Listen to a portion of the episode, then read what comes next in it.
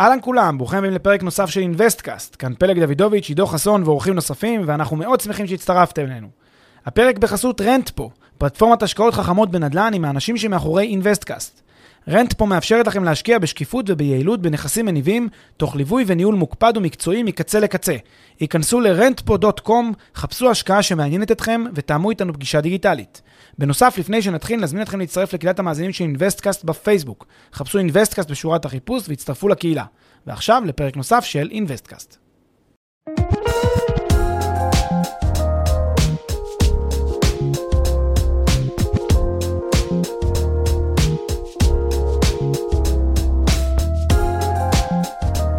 מה המצב? היי עידו, מה קורה? מצוין. אז אה, ברוח התקופה הזאת אנחנו אה, סוטים מהנושאים שאנחנו בדרך כלל מדברים עליהם אה, לנושא מעניין לא פחות, איך לא הקורונה.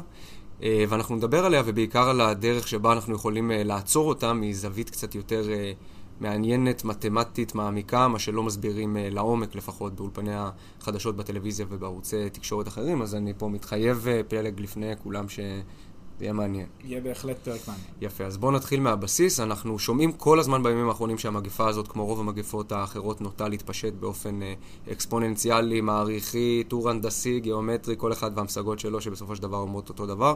מה זה בדיוק אומר?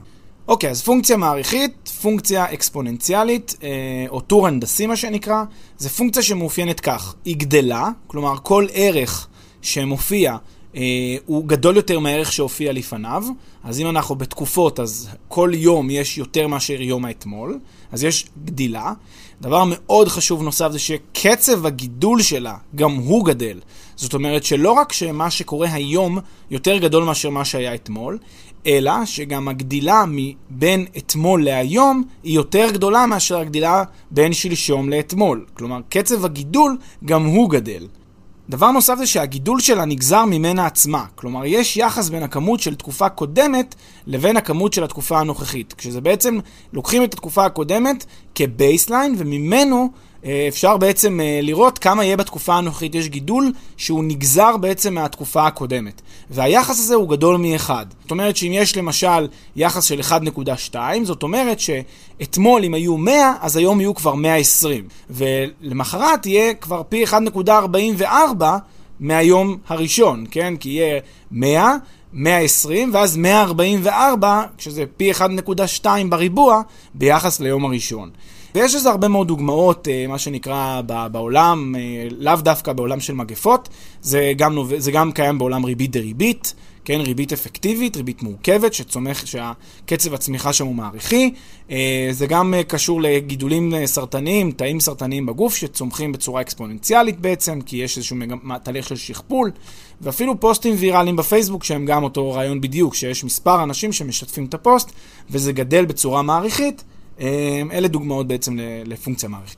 יפה, ושאלה מעניינת בהקשר הזה של אקספוננט בכלל והתפשטות אקספוננציאלית של מגפה בפרט היא איך זה נראה במציאות לאורך זמן, והאם יש איזשהו, אתה יודע, גרף שמשקף משהו שקרה במציאות, שהוא רק גדל וגדל וגדל וגדל ומתפשט כזה לנצח. לא, למעשה בטבע, כל פונקציה מעריכית בסיכומו של דבר משנה את הצורה שלה לפונקציה שנקראת פונקציה לוגיסטית. זאת אומרת, היא מתחילה תמיד מעריכית, היא גדלה וגדלה וגדלה, עד לנקודה שבה היא משנה את הצורה שלה לפונקציה לוגיסטית, זאת אומרת פונקציה שהיא לא מתבדרת כמו הפונקציה המעריכית שמתבדרת כאילו לאינסוף, עולה ועולה ועולה, אלא היא בסופו של דבר מתכנסת, מתחילה להתכנס לאיזשהו ערך, התהליך הזה, קצב הגידול הזה נקרא לוגיסטי בעצם מבחינה מתמטית. ולמה זה הכרחי שזה יקרה? למה פונקציה מעריכית חייבת במציאות, בטבע, כמו שאמרת, להשתנות ללוגיסטית? למה היא לא יכולה פשוט להמשיך לגדול ולגדול? בגלל שבטבע אי אפשר לגדול לנצח, כן? יש בסוף עצירה, כי אופן ההכפלה באיזה שלב נעצר, לא ניתן לגדול יותר, כי אי אפשר לשכפל עוד ועוד. אתה בסוף מגיע למקסימום אה, כמות הגורמים, העצמים, הדבר, הגופים שאתה יכול אה, לשכפל אליהם. למשל, אם תיקח אה, פוסט ויראלי בפייסבוק, אז אתה מפרסם איזשהו פוסט ויש לו שיתופים והוא מגיע להרבה מאוד עיניים. בסופו של דבר, כמות האנשים שכבר נחשפה אליו לפני ש... עוד ועוד אנשים חוסמים אותו כבר, זהו, מיצית את כולם, כבר הגעת לכמעט כל העיניים ש... שיכולות לראות את זה. ואז כל שיתוף, אז אם קודם היו, נניח לאנשים 500 איש שיכלו לראות, עכשיו כבר 480 איש ראו אותו, ולכן יש רק עוד 20 חדשים שיכולים לראות אותו, ולכן בעצם הפונקציה המעריכית היא לא יכולה להתממשיך להתפשט לנצח, היא הופכת לפונקציה לוגיסטית, והיא בעצם, זה, זה התהליך שבו היא נעצרת. אז יפה, אז בעצם התשובה ללמה וירוסים ומגפות משקפים צמיחה, כן, אקספוננציאלית ואחר כך לוגיסטית, זה כי כל נדבק בחברה מדביק קבוצה של אנשים, שמדביקה קבוצה של אנשים, וכך הלאה, עד ש... אתה יודע, נגמרת כמות האנשים בעולם, או לפחות בסביבת החשיפה הרלוונטית. לגמרי, בדיוק. יפה, אז אוקיי, אז בוא נחשוב, נחזור לשלב המעריכי של הפונקציה. איך היא גדלה? כן, אז, אז גרף מעריכי צומח כתלות בקצב הצמיחה שלו. אוקיי? זה בעצם היחס בין הכמות בתקופה X לבין הכמות בתקופה שקודמת ל-X, כן? נגיד X פחות 1. כלומר, לוקח את הכמות היום ומחלק בכמות אתמול. אם היו היום 1,000 נדבקים ואתמול 800 נדבקים, אז קצב הגידול הוא 1.25, זאת אומרת 1,000 חלקי 800. אפשר לקרוא לדבר הזה קצב ההדבקה, או מקדם ההדבקה, יש, שקוראים בזה בטלוויזיה. וממה כן? הוא באמת, אה, אתה יודע, מושפע מקדם ההדבקה הזה? או, פה, פה בדיוק אנחנו נכנסים לחלק היותר מעניין אה, סביב הסיפור הזה. למעשה, מקדם ההדבקה הוא הסיפור. הוא הסיפור סביב מגפות, הוא הסיפור סביב הקורונה, והוא הסיפור המעניין פה. ולמעשה למקדם ההדבקה יש שלושה פרמטרים שמשפיעים עליו. אה, שלושה דברים גורמים למקדם ההדבקה הזה להיות גדול או נמוך. אני רק אגיד שנייה, מה זה בעצם אומר הגדול או נמוך? אם מקדם ההדבקה הזה הוא גדול, נגיד הוא 2, זה אומר בעצם שכל יום כמות האנשים שנדבקה בסך הכל היא פי 2 מהיום הקודם. זאת אומרת, אם היה לנו אלף אנשים ביום הראשון, אז ביום למחרת יש לנו אלפיים אנשים. וביום למחרת יש לנו ארבעת אלפים אנשים ושישה עשר אלף. זה בעצם צמיחה אקספוננציאלית עם מקדם הדבקה של פי שתיים. אוקיי? כמובן, אנחנו, אתה, אתה שאלת, אנחנו בחלק המעריכי. ברור שבאיזה שלב נגיע לכל אוכלוסיית העולם, אז אנחנו נעבור לפונקציה לוגיסטית, ונעצור את האקספוננט הזה. ברור לחלוטין שמקדם הדבקה נמוך יותר ויותר, הקצב שלו יותר ויותר נמוך, המשמעות שלו זה שייקח יותר זמן להדבקה, להדבקה המסיבית, לכמות מאוד גדולה של אנשים להידבק. זה ברור לגמרי, כי אם הקצב גדול יותר, אז uh, יותר מהר אנשים יידבקו. ולכן מאוד חשוב להבין מהם אותם שלושה פרמטרים שמשפיעים על הקצב הזה של ההדבקה. עכשיו, אמנם הרבה מזה הוא אינטואיט, אינטואיטיבי, אבל כאן יש איזשהו מין הבנה שכל פרמטר בפני עצמו יכול להיות uh, רכיב חשוב בתהליך של האטת ההתקדמות או האטת קצב ההדבקה. אז מקדם ההדבקה, שלושה פרמטרים שמשפיעים עליו, בראש ובראשונה זה ההסתברות להדבקה uh, פרטנית. יש איזה סיכוי שהוא סיכוי טבעי, כלומר סיכוי אינהרנטי למחלה עצמה. יש מחלות שמטבען הן יותר מדבקות, יש מחלות שמטבען הן פחות מדבקות, יש מחלות שנישאות באוויר, מחלות שצריך ממש לגעת במשטחים, כל מיני דברים כאלה מהסוג הזה. יש להם איזושהי הסתברות אינהרנטית לכמה זמן, או, או, או, או למידה שבה המחלה הזאת מדבקת. וככל שהמחלה הזאת יותר מדבקת, מן הסתם מקדם ההדבקה הזה יותר גדול. אז זה, אה, זה, זה פרמטר ראשון, ההסתברות ההדבקה האינהרנטית של אותה אה, מחלה. הפרמטר השני זה כמות האנשים בעצם שבאים במגע זה עם זה, בממוצע. כאן צריך, ל... עוד פעם, זה, זה, בגלל שיכול להיות שיש לי פה איזושהי מדבק, אה, מח, מחלה מאוד מדבקת, אבל אנשים לא נפגשים אחד עם השני, אז, אז לא ידבקו. ואם יש לי מחלה שהיא כמעט ולא מדבקת, אבל המון אנשים באים בעת ובעונה אחת ונפגשים, אז המון אנשים כן ידבקו. Uh, זאת אומרת, עצם ההסתברות להדבקה פרטנית היא לא כל התמונה, יש כאן עוד פרמטר, וזה כמות האנשים ש-gathering around, שבעצם נמצאים ביחד, מאפשרים לסטטיסטיקה, להסתברות של המחלה להדביק אחד את השני, לגדול. לכן, מן הסתם, כשאני מקטין את כמות האנשים שבאים זה עם זה במגע בממוצע, אני אה, מקטין את מקדם ההדבקה, וכשאני מגדיל את כמות האנשים, אני מגדיל את מקדם ההדבקה. אז זה הפרמטר השני. והפרמטר השלישי, שהוא מתכתב עם הפונקציה הלוגיסטית, עם המעבר בין אקספוננציאלית ללוגיסטית, זה בעצם כמות האנשים שאינם חסינים. בוא נניח ש... אה, מחלה מהסוג, כן, מחלות ויראליות, בוא נניח שיש משמעות לחיסון עדר. כלומר, למצב שבו כשאדם מחוסן, אז uh, הוא לא ידבק, או שהוא, שהוא כבר uh, חלה במחלה, הוא כבר למעשה מחוסן והוא לא יוכל עכשיו להדביק אחרים, הוא לא יוכל להידבק בעצמו. אם, יהיה, אם זה המצב, אז זה בדיוק ההוכחה לכך שהגענו לפונקציה לוגיסטית, כן? כי uh, שאנחנו בעצם בפונקציה מעריכית שתהפוך בסוף ללוגיסטית. כי uh, באיזשהו שלב ייגמרו האנשים שעדיין לא נדבקו, ולכן אם כל האוכלוסייה תידבק, אז, וכל האוכלוסייה בעצם מחוסנת כבר, אז אי אפשר, לא יהיה כבר את מי להדביק. אז זה ייגמר באיזשהו שלב. אמ, ולכן, כמות האנשים שאינה מחוסנת גם היא פרמטר שמשפיע על מקדם ההדבקה.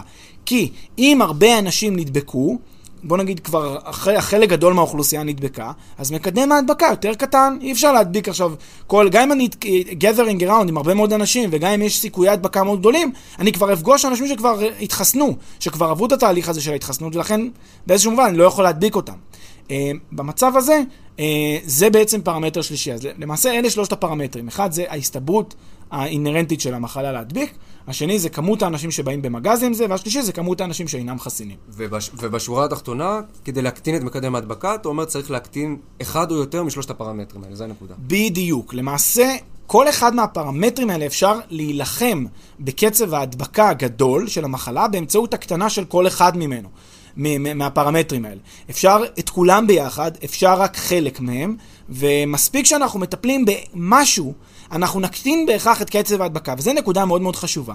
אם קצב ההדבקה, בוא נניח שאנחנו עכשיו באיטליה, ובאיטליה קצב הדבקה משוגע, ואנשים נדבקים בלי סוף, ונניח שזה, נדמה לי שזה היה בסביבות ה-P 1.3, P 1.4, משהו כזה, אם אני זוכר נכון. זאת אומרת, יש פה קצב הדבקה של 40% מדי יום. זה עצום, כל יום עוד 40% מהיום הקודם, ועוד 40% מהיום הקודם, וככה הלאה. מספיק שאני עושה פעולה אפילו קטנה אחת, אני מקטין בהכרח את ה-1.4 ל-1.3. או ל-1.35, כבר הקטנתי את מקדם ההדבקה. כלומר, כבר הפעולה הכי בסיסית שהממשלה נוקטת בה, מיד, מש... אפילו אם לא כולם, אפילו אם לא כולם ייכנסו לבתים, כבר אני מיד מקטין את מקדם ההדבקה. ותכף נגיד שגם לא, לא בהכרח רואים את התוצאה הזאת מיד, וזה אולי אחד הבלבולים. אנשים חושבים שאם אני מיד נוקט בפעולה הזאת, אז מיד אני אראה את זה. לא, ממש לא. כי יש דגירה, תקופת דגירה, ולכן רק ברגע שתקופת הדגירה בעצם תסתיים, מספר ימי דגירה, נגיד חמישה, שמונה, עשרה ימי דגירה, רק אז אני אראה את ההשפעות של אותה פעולה נקודתית שנקטתי בה אז לפני שמונה ימים. לכן זה שאני נגיד עכשיו מכריז סגר, ולוק... ועדיין יש עלייה, ואנחנו עדיין לפי קצב של 1.4, זה לא הנתון זה לא נתון של, של היום של אחרי הסגר, זה נתון של לפני עשרה ימים. שם עדיין היה 1.4, כי שם לא נקטתי עדיין באיזה שהם אמצעי מיגור. לכן אני צריך לחכות, לראות מה תהיה המשמעות של הפעולות שנוקטות המטום היום, בעוד, בעוד 8 עד 10 ימים, אז אני אראה. לכן מספיק שעשיתי איזושהי פעולה קטנה, כן, כממשלה. פעולה קטנה, כבר הקטנתי את הקצב. אגב, זה נורא, זה נורא מעניין הנקודה הזאת, כי אף פעם בעצם, אתה יודע, אתה לא יכול באמת לדעת. נגיד, כשאתה מחליט לעשות איזושהי פעולה מסוימת, אפילו היא פעולה חלקית של, אה, של מיגור, יכול להיות שדי בה. יכול להיות שבסביבה שאתה נמצא בה, במדינה שאתה חי בה, תחת האקלים שאתה חי בו, יכול להיות שדי בפעולה הקטנה הזאת כדי להקטין את קצב ההדבקה. כן, להקטין אותו אל מתחת לאחד, שזה הקצב שאתה רוצה, לשם אתה רוצה בעצם לשאוף. אז אה, אה, באיזשהו מובן, לכאורה, אתה לא תדע את זה, אתה צריך לחכות חמישה, שמונה, עשרה ימים אחר כך כדי לראות. לכן, מלכתחילה אתה נוקט באיזושהי גישה כזאת של תיקון. תיקון תותחנים זה נקרא, תיקון חזק מאוד. אתה אומר מראש, אני נוקט בו משהו עוצמתי, שבטוח יעבוד, שבטוח בעוד חמישה עד שמונה ימים אני אראה שהקטנתי את קצב ההדבקה. אז אני אבין יותר טוב האם באמת הצלחתי להקטין או לא. אבל מה שבטוח הוא שאם רק עכשיו הכריזו למשל סגר, או רק עכשיו הכריזו על איזושהי אה, הפסקת פעילות וכולי, ייקח עוד הרבה זמן עד שיראו את זה, ולכן גם ככה לא צריך להיות מופתעים שהמספרים עולים ועולים בתקופה המיידית, כן? זה, זה, זה תוצאה טבעית של מה שהיה לפני שבועיים שלושה. אז בעצם רק כדי uh, לתת המחשה ללמה כל אחד מהפרמטרים האלה כבר מיושם היום ואנחנו רואים אותם, בעצם כל אחד בפני עצמו יכול להקטין. אז בואו נחשוב. אם אני רוצה להתמודד עם הסתברות ההדבקה של המחלה הספציפית, כלומר עם, עם הרכיב של ההסתברות, אז uh, קל מאוד להתמודד עם זה, או לפחות להקטין את זה. שוב, בהכרח נקטין את זה אם ננקוט בפעולות של למשל היגיינה, כן? אם אני עושה פעולות של היגיינה, שוטף ידיים, אה, לא יודע מה, מסכות, או אה, אה, לא יודע מה, לא נוגע בדברים, לא נוגע במשטחים, דברים מהסוג הזה, אה, כפפות, אז, אז כן, אז אני אקטין בהכרח את ההסתברות שתהיה הדבקה. אמנם המחלה מאוד מדבקת, אבל כל זמן שאני עושה פעולות של היגיינה, אני מקטין את ההסתברות של הדבקה בקהילה. ואז אני בעצם אה, אה, מקטין את, ה, את מקדם ההדבקה הזה. אז אה, פעולות של אה, היגיינה הן פעולות מאוד, מאוד ברורות, גם חיטוי מקומות, ניקיון, דברים מהסוג הזה. אז זה לגבי ההסתברות. הפרמטר השני זה שזה כמות האנשים שבאים במגע זה עם זה. זה גם ניתן להקטנה בצורה די פשוטה. אני מרחיק אנשים למרחק של שני מטר אחד מהשני, אני מונע התקהלויות, אני social distancing שאנחנו שומעים כל הזמן. כל הדברים האלה הם פעולות שבעצם מקטינות את הפרמטר של כמות האנשים שבאים במגע זה עם זה, ולכן מגדילים את קצב ההדבקה. אם אני מקטין אותו, אז אני בעצם מקטין את קצב ההדבקה. והדבר אה, השלישי, כן, הפרמטר השלישי, שזה כמות האנשים שאינם מחוסנים, אני יכול תיאורטית להדביק את כל האוכלוסייה. אני פשוט אלך, אדאג שכולם יתקהלו איזה בוקר אחד באיזה מקום, אדביק את כולם, והנה, המחלה נעצרה, אני מבטיח לך, לא תהיה הדבקה אקספוננציאלית בקהילה. אחרי שלושה ארבעה ימים שכולם נמצאים באותו מגרש גדול, מסתובבים זה עם זה, מדברים זה עם זה, ומתעטשים אחד על השני, המחלה תיעצר, לא תהיה יותר מחלה, לא תהיה יותר התפשטות אקספוננציאלית, אנחנו נגיע לשלב הלוגיסטי בהכרח. אמ, ואז בעצם באותה נקודה אנחנו נקטין את קצב, את מקדם ההדבקה. באותם שלוש, אה, כן, אז כל אחד מהם בפני עצמו, אם אני נוקט בו, אני מקטין את מקדם ההדבקה, לאיזה יעד אני צריך לשאוף, לאיזה יעד, זה כבר עניין שתלוי בקפסיטי של בתי החולים באותה מדינה. אם מדינה יכולה להתמודד עם קצב הדבקה, נניח של פי 1.03, פי 1.02, כלומר כל יום יש לך עוד קצת ועוד קצת ועוד קצת, אז כן, אז יהיה גידול, אבל הגידול הזה יהיה גידול שאפשר להכיל אותו. כמובן שהמטרה של המדינות תמיד תהיה לשאוף לאחד ומטה. אחד ומטה זה אומר שאני שומר כל הזמן על אותה כמות של אנשים. למה אחד? למה אחד זה המספר המפתח פה? כי אם היום, אני לא מדבר על איטליה, ששם יש קריסה כבר כיום, אני נגיד בישראל שעדיין אנחנו לא נמצאים במצב של קריסה בבתי החולים, אם אני שומר על קצב מקדם הדבקה של אחד, מה זה אומר? זה אומר שאני למעשה אף פעם לא אקרוס. למה? כי כל הזמן כמות האנשים שנכנסים, כמות האנשים שנכנסים לפול הנדבקים, זו אותה כמות שהייתה גם אתמול מבחינת הרף שלה. ואז בעצם המערכת יודעת להתמודד עם, ה, עם הכמות. אז אם, אם היה לי אה, אתמול 100 נדבקים והצלחתי להתמודד והיום יש לי 100 נדבקים, אז אני שוב מצליח לשמור על הרף הזה של, אה, של אה, מה שהמערכת יודעת להתמודד איתה. כי בסוף אנשים גם יוצאים מהמעגל הזה. אנשים מחלימים, פנים איתות, ואז בעצם יש לי יכולת להכיל את, הדבר הזה. נכון? לכן מכוונים תמיד לאחד או אפילו קצת פחות מאחד. אז אוקיי, אז אתה אומר שבעצם שהסיבה שהולכים על אפשרויות 1 ו-2 ולא על הדבקה קולקטיבית לא נובעת מאיזה מדיניות אלטרואיסטית כזאת שרואה רק חיי אדם נגד העיניים, אלא בגלל קריסה מתבקשת של מערכת הבריאות. כן, זה בדיוק הסיבה שבגללה אה, אפשר לקרוא למחלה הזאת אה, לא כמחלה בריאותית מהותית, או כמחלה בריאותית אה, ממשית, לפחות בשלב הזה ולפחות בישראל, כשאנחנו עדיין מכילים אותה, אלא במובן מסוים מחלה בריאותית פרוצדורלית, או מחלה בריאותית טכנית. כי הבעיה היא לא שאי אפשר לרפא את המחלה הזאת. הבעיה היא שכשיהיה כמות מאוד גדולה של ביקוש לריפוי של המחלה, המערכת יכולה לקרוס, וכש... מה זה לקרוס? מה זה אומר לקרוס? היא לא... הבניינים לא ייפלו, כן? מה שפשוט יקרה זה שלא תהיה ברירה, אלא לסרב לחלק מהמטופלים. לכן אתה יודע שזה בעצם גזר דין מוות. מי שלקה במחלה, יש סיכוי שזה גזר דין מוות עבורו, לא כי, כי פשוט, כי אי אפשר לתת לו טיפול רפואי, כי אי אפשר לתת לו את האינטנשן, את הקר, את, את ההנשמה, את הדברים, ואז בעצם מה שיקרוס זה היכולת שלך בעצם לטפל בכל המבקשים, בכל הביקוש. זה בעצם לב העניין, המחלה היא, מח... המגפה יוצרת אה, ואגב, יכלה להיות מגפה אה, בעלת אה, פוטנציאל תמותה קטלני שלא ניתן לריפוי. לא דבר ש, ש, שהמערכת, זאת אומרת שבן אדם נדבק, ובסבירות מאוד גבוהה הוא מת, לא בגלל ש, ש, שלא יעזור לו רופא, שרופא פשוט לא יעזור לו. אתה יודע, כאילו, יש, יש דברים כאלה שקורים, שאנשים לא יעזור כלום. אם, אם זה קרה לו, אז הוא לא ישרוד את זה.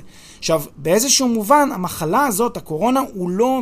לא, לא נראה כרגע לפחות שאנחנו שם, לא נראה כרגע לפחות שאנחנו... יש כאלה שהמערכת החיסונית שלהם והמצב הבריאותי שלהם הוא כזה שעבורם לא משנה מה, אי אפשר יהיה לעזור להם.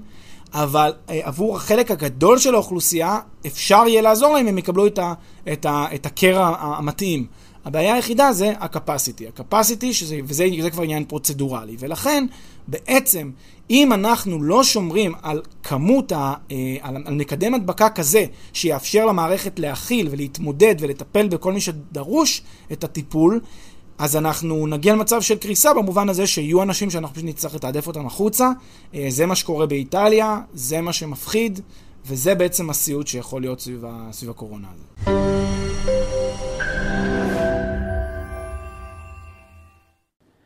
אהלן כולם, ברוכים הבאים לפרק נוסף של InvestCast. כאן פלג דוידוביץ', עידו חסון ואורחים נוספים, ואנחנו מאוד שמחים שהצטרפתם אלינו.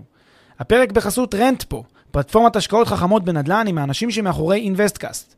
Rentpo מאפשרת לכם להשקיע בשקיפות וביעילות בנכסים מניבים, תוך ליווי וניהול מוקפד ומקצועי מקצה לקצה. היכנסו ל-rentpo.com, חפשו השקעה שמעניינת אתכם ותאמו איתנו פגישה דיגיטלית. בנוסף, לפני שנתחיל, נזמין אתכם להצטרף לקהילת המאזינים של InvestCast בפייסבוק. חפשו InvestCast בשורת החיפוש והצטרפו לקהילה. ועכשיו לפרק נוסף של InvestCast.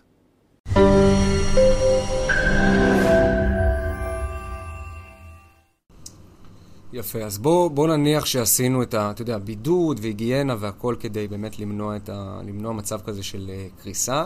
זה הרי לא יימשך לנצח הבידוד הזה, ואפילו לא עד היום שבו, אתה יודע, נמצא תרופה, או, זה, או חיסון, או, אתה יודע, או נוגדן, או לא חשוב, כל דבר אחר. זה הרי ייגמר מתישהו לפני. אז מה צופים uh, שיקרה ביום שבו אנשים, אתה יודע, יתחילו לצאת חזרה לקהילה, ועדיין המגפה הזאת uh, תהיה איתנו, כאילו... אתה יודע, אני שומע כל מיני דברים, אולי עצם העובדה שיהיה ניטור יותר מוצלח של חולים ושל מקומות שבהם הם נדבקו, אז יוכלו לבודד רק אותם, והיתר יוכלו להמשיך בחייהם. איך זה בדיוק ייראה? כי שוב, כמות החולים רק הלכה ועלתה. יכול להיות שהעקומה קצת ירדה, כן, אבל כמות החולים רק הלכה ועלתה, ואז יכול להיות יותר, אתה יודע, פוטנציאל הדבקה יותר גבוה, לפחות אם לא מבודדים את אותם אנשים. מה, מה ישתנה בעצם? אוקיי, okay, אז uh, יש פה בעצם, אני חושב, שלושה תרחישים שיכולים לקרות ביום שאחרי. כאן זה כבר השלב הניבואי, שקשה לדעת בדיוק, ואגב, אם היינו יודעים את התשובה לשאלה שהרגע שאלת, קל היה מאוד לדעת מה, מה יקרה מחר בבורסה. מאוד פשוט. היו יודעים מה הולך לקרות, היו יודעים להעריך את זה, לנבא את זה, ואז להבין בדיוק מה יהיה התוצאה. זה בעצם שאלת השאלות. מה יקרה ביום שאחרי? אה, ואני כבר אגיד גם שרואים היום כבר את היום שאחרי, לפחות באסיה, רואים את זה במדינות אסיה, בסין. יכולות להיות שלוש אפשרויות ביום שאנשים יצאו מבידוד. יכול להיות שאנשים באמת ישמרו על נהלים אה, של אה, אה, היגיינה, אה, שיוכל להיות באמת אותו אפקט של ניטור, כמו שאתה אומר, ואז ברגע שאיזשהו מישהו נדבק, מיד אפשר יהיה אה, לבודד אותו. אה, יכול להיות שימנעו איזושהי התקהלות אה, פרטנית במקומות מסוימים, ויכול להיות שיעשו איזה שהן פעולות שבהן המשק יחזור לתפקוד תקין ככל הניתן. שוב, בכפוף לכך שהרבה פעול, פעילויות מסוימות לא יוכלו לקרות יותר, שזה למשל אה, כנסים, אירועים, הופעות, דברים מהסוג הזה, אי אפשר, כי שם יש פוטנציאל להדבקה המוני. ואז על פני תקופה שהיא לא קצרה, תקופה של אה, מספר חודשים אפשר יהיה לחיות כך, כאשר יש לנו קצב גידול, כן, מקדם הדבקה שהוא סביב האחד, אולי פחות, אולי יותר קצת, אבל כזה שהמערכת יודעת להכיל אותו, ואז לאט לאט עוד ועוד ועוד אנשים ידבקו במחלה, הרוב כבר ידבק, הקצב הזה עוד ימשיך וירד וירד וירד עד שכולם כבר נדבקו, הנה, צלחת, מערכת הבריאות לא קרסה, הרוב כבר נדבק, יש לך מה שכולם מכנים כבר חסינות עדר כזאת, מין סיטואציה כזאת שבה הצלחנו להתמודד באמצעות, אה, כמו שאומרים, השטחת, ה, השטחת הגרף, הצלחנו להתמודד עם ההתקדמות של המחלה. זה בעצם הגישה האופטימית לאיך שניתן יהיה להתמודד עם המחלה הזאת. המערכת תדע להתמודד עם זה, ונצלח את הדבר הזה עם מינימום נזקים אפשרי, כן? לא יהיה פה אפס, אבל יהיה מינימום נזקים אפשרי. יש, אבל אם אני מבין נכון, תחת, ה, כן, תחת הרעיון הזה יש הנחה שהצליחו למצוא את כל האנשים, או את הרוב המכריע של האנשים החולים. כי אחרת, אם זה לא המצב, אתה משחרר את האנשים חזרה מהבידוד לרחובות, והם ממשיכים להדביק, וקצב ההדבקה עולה. אבל אתה לא יודע. זה, זה בדיוק העניין, שאתה לא יודע. לא, אז, הרעי, אז הרעיון באמת שבתוך חודש, לצורך העניין מהיום, מה שישתנה זה שהצליחו לנטר את כל המקומות, או את כל האנשים הנגועים, או לפחות את רובם, לטפל בהם, לבודד אותם, לשים אותם באיזה בתי מלון כאלה למבודדים, ואז אפשר לשחרר לאט לאט את המשק חזרה. כדי ששוב, העקומה הזאת לא תמשיך עוד פעם באיזה מין קצב כזה גדול של הדבקה. זהו, אבל זו, זו בדיוק הנקודה שאני, שאני, שאני חושב שהיא לב העניין, כי אנחנו לא יודעים מה הסיבה שבגללה אנחנו על מעל 1.2 או 1.3. יכול להיות שכבר הפעולות שאנחנו נוקטים בהן כיום, גם בלי בידוד, גם בלי אה, איכון, גם בלי כל הניטור הזה של חולים, יכול להיות שכבר הוא מספיק, אה, שכבר הוא מספיק כדי לעצור את זה, אנחנו לא יודעים כי אין לנו את הנתונים העדכניים למה יהיה עוד שבועיים. יכול להיות, קח לדוגמת התרחיש הבא, שמספיק היגיינה ושטיפת ידיים, ומספיק שאנשים ישמרו שני מטר אחד מהשני, שאני מעריך שאנשים עושים את זה, או שהרבה יעשו את זה, מספיק זה. לבד כדי להגיע כבר למקדם הדבקה של אחד. לא צריך ניטור ולא צריך כלום. הרי אנחנו לא יודעים. מה שאנחנו, עכשיו אנחנו בתקופה של תיקון תותחנים, בתקופה של ניסוי, שהניסוי הזה הוא לראות את כל התותחים הכבדים, כדי להוריד את זה כמה שיותר מהר, מתוך החשש לאיזשהו, פוטנציאל נפיץ שבלתי נשלט. מתי נדע את זה? שבועיים, שלושה מהיום נדע את זה. עד אז אנחנו כאילו נוקטים את, את האמצעי הקיצון. יכול להיות שזה גם הרבה מה שמעריכים, שזה לא יספיק. יכול להיות שגם אחרי שאנחנו נסיים את התהליך, ועוד שבועיים שלושה אנחנו נסתכל על נתונים, נראה שלא הקטנו משמעותית את הדבר הזה, שזה יהיה הזוי. תחשוב, אתה בעצם בידדת, עשית את כל הפעולות וזה לא מספיק. יש רק פתרון אחד שנותר לך, וזה סגר מוחלט, שאנשים לא יוצאים מהבית בכלל. זה, זה משהו שהוא לא נתפס, כי אתה אומר, איך, איך אנשים נדבקים? לא באים במגע אחד עם השני. אז אתה אומר, יכול להיות שזה כל כך אה, מדבק הדבר הזה, שזה זז באוויר, לא יודע, שאתה מספיק שהולך ברחוב ונשמת מה שמישהו עבר פה לפני חמש דקות, אתה, יש סיכוי שתדבק, לא יודע. כשזה המצב, אתה לא באמת יודע את, ה, את, ה, את הניתוח, וזה הסיבה שיש אי ודאות. זה הסיבה שיש כרגע את חוסר הוודאות. יפה, אבל ה... זאת מילת המפתח אולי, עניין הוודאות. כי אם היום אנחנו בחוסר ודאות, אז כמו שאתה אומר, מוציאים את כל התותחים הכבדים, יורים, אתה יודע, סגר, עניינים, כל יום מחריפים את הצעדים. בעוד חודש ההנחה היא שנדע יותר, ולכן גם נוכל לשחרר את המשק. כן? זה, זאת לפחות ההנחה. בהחלט. כי, אנחנו... אחר, כי אחרת אין לזה סוף באמת, אתה יודע. בהחלט. אנחנו, ההנחה היא שאנחנו נדע יותר כשיהיו יותר נתונים. אה, מה שנקרא טובי המוחות בעולם, זה מה שהם עושים מה-day one של המחלה הזאת. הם בעצם יושבים ומנטרים את הנתונים כדי לנסות להבין איך ההדבקה הזאת עובדת. איך ה... מה, מה, מה הפעולות שעוזרים. אבל אם נסתכל, תראה, המחלה היא אותה מחלה. הווירוס הוא אותו וירוס, אבל אם נסתכל מה קורה במדינות אחרות בעולם, אם נלמד ממה ששם, אתה רואה למשל שבסין חוזרים כבר לאיזושהי פעילות אה, יחסית שגרתית. יחסית רגילה של תנועה ברחובות וכולי. שוב, אני מניח שהם נוקטים באמצעים, במשנה זהירות עכשיו, וכרגע המספרים שם נעצרו, ההדבקה שם נעצרה. עכשיו הם כבר, לדעתי סדר גודל של שבוע וחצי, שבועיים כבר נמצאים בתהליך של חזרה לשגרה. דבר שמלמד במובן מסוים שאם שחררת את כולם חזרה לצאת, אז היית היום אמור כבר להתחיל לראות את, את האנשים שוב מתחילים להציף את בתי החולים. לא יודע עדיין מה המשמעות, אבל בוא נגיד שבתוך כמה ימים אנחנו נדע לפחות מה קורה בסין. ואם זה עבד שם, אז יכול להיות ששם הם פשוט, שזה פשוט הצליח, שזה הדרך, שזה כאילו פשוט היה אה, ל, ל, לעשות איזשהו תיקון. עכשיו צריך לשמור שם על, על, על שוב, להימנע מההתקהלויות, לשמור על השני מטר, וזה ישמור על, על הקצב הדבקה של, אה, מקדם הדבקה של אה, אחד או נמוך מכך. אז זה בעצם האפשרות הראשונה, וזו גם התרחיש האופטימי שיכול להיות. האפשרות השנייה, אה, זה בעצם שברגע שאנחנו מציעים את האנשים מהבתים, אנשים לא יוכלו לשמור על, ה, על, ה, על הכללים, על הנהלים של היגיינה, של שמירת מרחק אחד מהשני, כי זה פשוט לא יצליח, כי אנשים יתקהלו, ואנשים יחזרו לשאננות כזאת, ותהיה עוד פעם אה, אה, מעין כזה תהליך שבו אה, תהיה פה הדבקה בקהילה, ואז בעצם זה יהיה מה שנקרא גל שני של התפשטות המחלה. כלומר, יהיה פה איזושהי ירידה לתקופה של חודש, חודשיים, כי עדיין הנהלים יהיו טריים, עדיין כולם זה, אבל אז יהיה גל שני. גל שני ש... מספיק שיהיו כמה אנשים בודדים שעד אז יהיו חולים, ובגלל שהנהלים רוככו ואנשים אדישים שוב, אז עוד פעם תהיה הדבקה המונית כזאת, ועוד פעם נצטרך להכניס את כולם לסגר. זה מה שמתריעים הרבה פעמים בעולם הזה של מגפות, אומרים שיש גלים, שמגפות באות בגלים, כי פשוט אי אפשר לדאוג שאנשים לא, שאנשים באמת ישמרו על הכללים שמונעים את הדבר הזה, ואז בעצם כל כמה זמן נצטרך לעשות פה תקופות של סגר כאלה. לתקופת זמן קצרה, להרגיע את, ה, את המקדם הדבקה, להוריד אותו שוב לסביבות האחד ומטה, ואז להמשיך חזרה בשגרה התקינה, אמ, עד, עד לגל הבא. והאפשרות השלישית, שיכול להיות שכשאנשים יצאו אה, בעצם מהבתים, אנחנו נגלה שההדבקה, אה, לדעתי זאת אפשרות כבר לא כל כך סבירה לפי הנתונים מסין, אבל יכול להיות שאנחנו נגלה שלא ניתן להקטין את המקדם הזה ברמה סבירה, ברמה מספקת, אלא אם אנחנו שומעים על סגר מוחלט. כי, לא יודע מה, לא השני מטר עוזרים, לא, הש, לא אה, ההרחקה של אנשים, זה לא עוזר. רק דבר אחד ימנע את זה, את הקריסה, וזה אם אנשים יישארו בבתים כל הזמן. עד שימצא חיסון למחלה. וזה בעצם התרחיש הכי הכי קשה. זה בעצם אומר, תאורטית, סגר לתקופת זמן בלתי מוגבלת, חצי שנה, שנה, שאנשים בבתים ולא יכולים לצאת ולא יכולים לעשות שום דבר. מין uh, תרחיש דמיוני, תרחיש בלהות בעיניי, ואני חושב שהסיכוי שלו הוא הכי נמוך. אני מקווה מאוד שה, שהנתונים מסין באמת יתבררו, בכלל מאסיה שיתבררו כמה שנראה כרגע שימשיך להיות במגמה הזאת, והיא שניתן להכיל את המחלה, ניתן להוריד את קצב ההדבקה לסביבות האחד, באמצעות הפעולה המיידית הזאת שנעשתה בסין, ועכשיו לשמור על הרחקה, בידוד, ניטור, כמו שאמרנו קודם.